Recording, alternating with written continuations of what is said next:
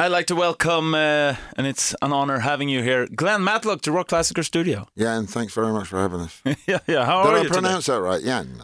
Janne, yeah. Janne. Yeah, Okay. yeah. Janne. That's really good. Yeah, yeah, Oh, Janne. perfect.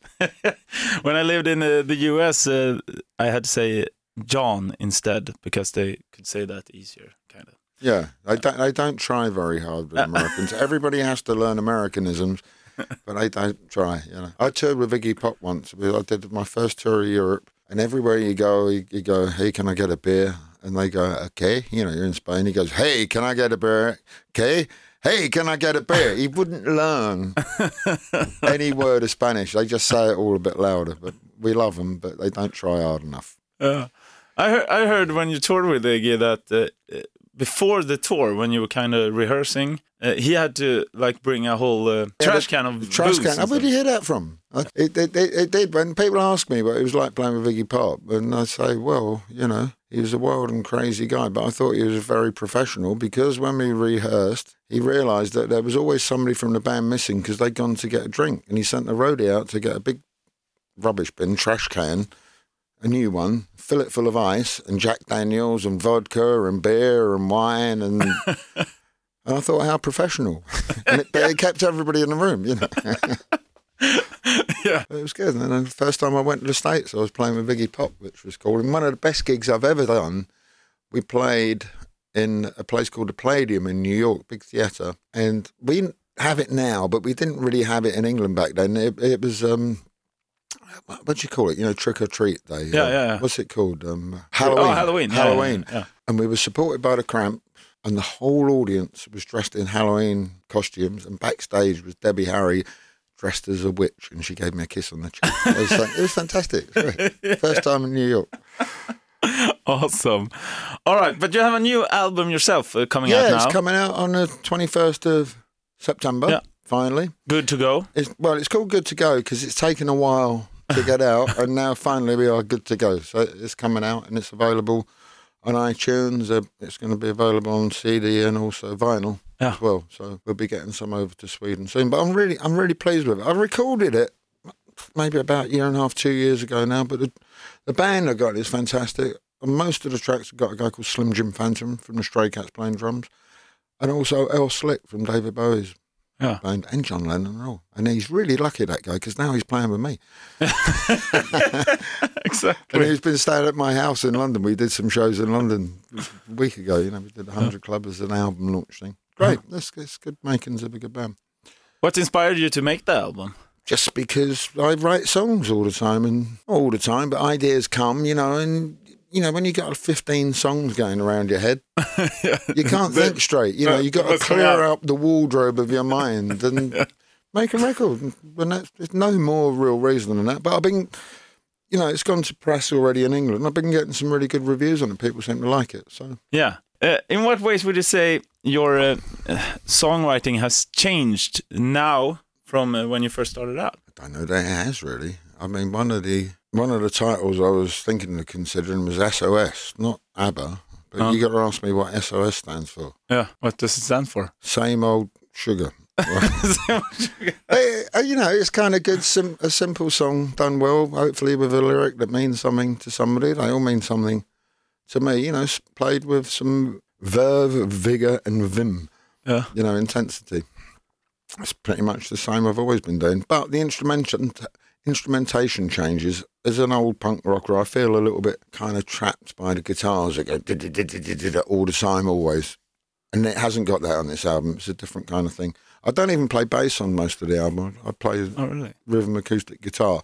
But because I like the Spiders from Mars, Yeah. you know, when Bowie played the rhythm on acoustic, and Yeah. it lets gives more room for the guitars to come through and the electric guitars to come through and Yeah. stuff. So yeah, it's a bit of a departure, not a great departure, but a, a bit of one. But I think it's it's come off. Well, uh, speaking of the punk uh, thing, uh, you um, were 16 when you started playing with Sex Pistols. Yeah, right? sixteen going on seventeen crazy. maybe. And when we very first met up and start, Stephen Paul already had a band, and I uh, I used to work for Malcolm McLaren. He had a teddy boy shop down the King's Road, and Stephen Paul used to come in basically to try and nick things, and it was my job to stop them. But they had a band. Steve Jones was like a character from a Jean Genet book. He's like a real bit of a boy, we say. But I had a band together, and they was always trying to get Malcolm involved somehow, and he would humour them. And he said to Paul, you know, how's it going? You know, and Paul went, oh, I don't know.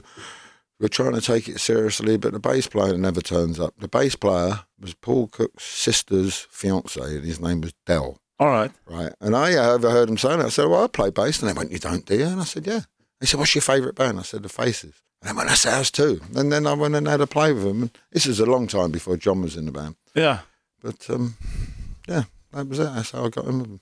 Well, that was uh, uh, that's probably you you you can expect uh, before my time, so to speak. Yeah. How old are you? How- how- Oh, and you're uh, going to give away to the 34. 34. Yeah. Okay. Yeah, it's a long time before that. Yeah. Yeah, that's, kind, that's kind of 45 years ago. yeah, so. no. So I bet you your mum and dad for, hadn't even met at that stage.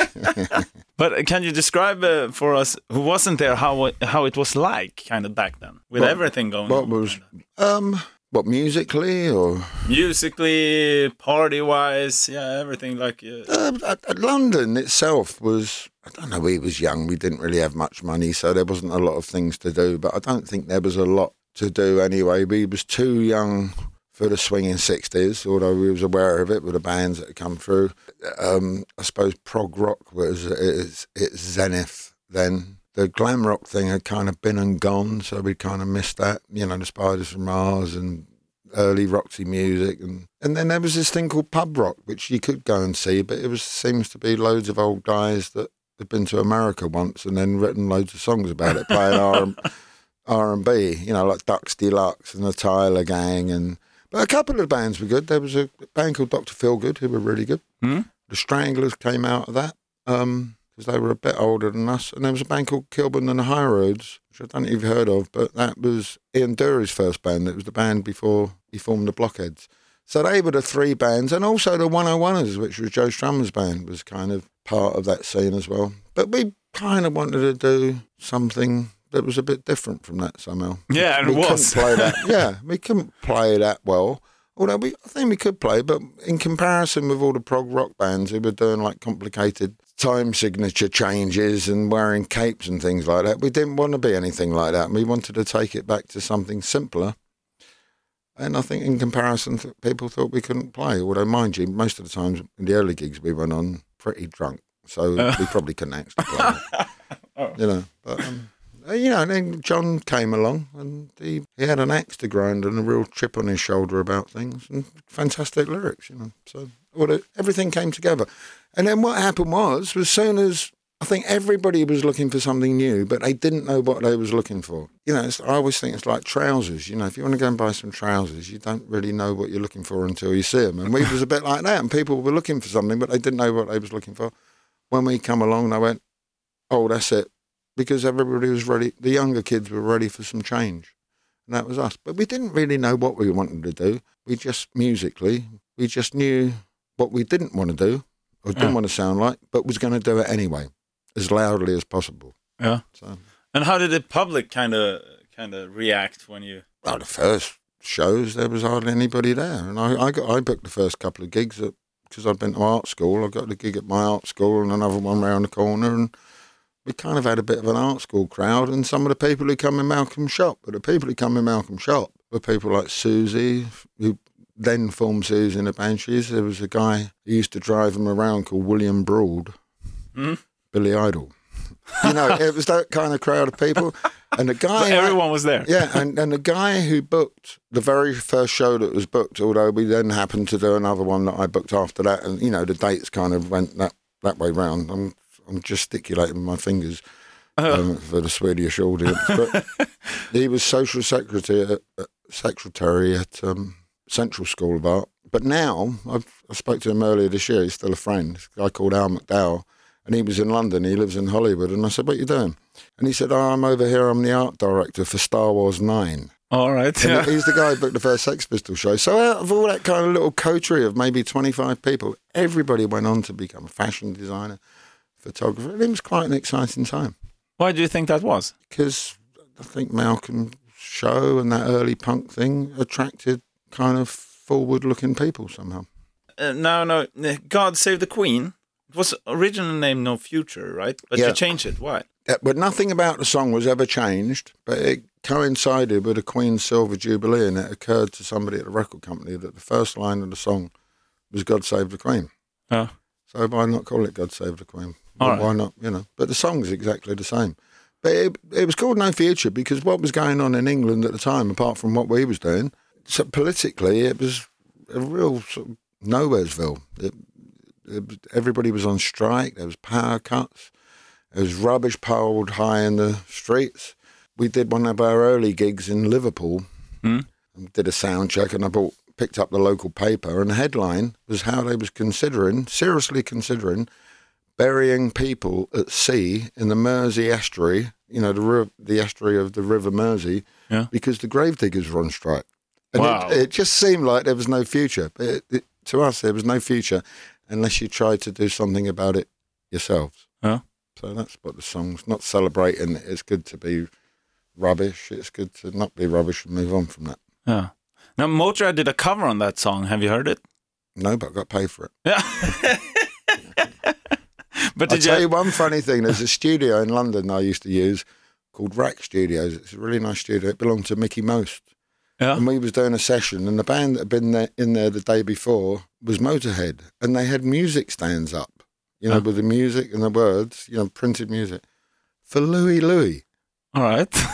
Who needs printed music for Louis? but Motorhead did. Oh, It was kind. It was just a weird moment. yeah. But you never met them there. Uh, No, in the studio. No, I, I knew Lemmy really well. I- Oh. not really well, but I did know him pretty well. And I was sort of there when he decided to knock Hawkwind on the head and start a new band. Yeah. All right. You must have heard a bunch of rumors about yourself during your career. Which is Oh, the most we go. crazy one? Like what? No, which one do you say is the most crazy one? Um, don't know really. People, give me a clue. What are you aiming at? I'm not aiming at anything. Well, I'm supposed to have liked the Beatles a bit too much, but that's rubbish because I always, always was always a big fan of and got me the gig with the Pistols, and I actually ended up playing with them. Was the Faces, so I was actually in the Faces for a few minutes once a few years back. And that was kind of cool. And you're uh, playing uh, tonight in Stockholm at Nalen. Yeah, Yeah. uh, on at ten o'clock tonight. At Nolan's my solo one man show, but I really kind of enjoy doing that because I've been doing it all around the world, and um, it always goes down well. And I can do any song at the drop of the hat without the band that I haven't got tonight, but knowing how the songs go. So if somebody wants to shout out for something, I can probably do it. I'm the bloke what writ it. uh, now I know when you played in Hultsfred uh, a couple of days ago. Oh, that was fun. That Yeah. was round, yeah. Yeah, you you brought up um, Kent Norberg, right from Sator. Yeah, well, yeah. he was there. You know, Yeah. he he picked us up at the station and um, lent me a spare guitar, which came in handy actually because I broke the string. So Hmm. yeah, it's good, and I kind of know him a little bit because he plays with the the boys now. Yeah, thank you very much uh, for uh, taking the time to come here, Glenn. Thank you very much. Ett poddtips från Podplay. I fallen jag aldrig glömmer djupdyker Hasse Aro i arbetet bakom några av Sveriges mest uppseendeväckande brottsutredningar. Går vi in med hemlig telefonavlyssning och, och då upplever vi att vi får en total förändring av hans beteende. Vad är det som händer nu? Vem är det som läcker? Och så säger han att jag är kriminell, jag har varit kriminell i hela mitt liv men att mörda ett barn, där går min gräns. Nya säsongen av Fallen jag aldrig glömmer på Podplay.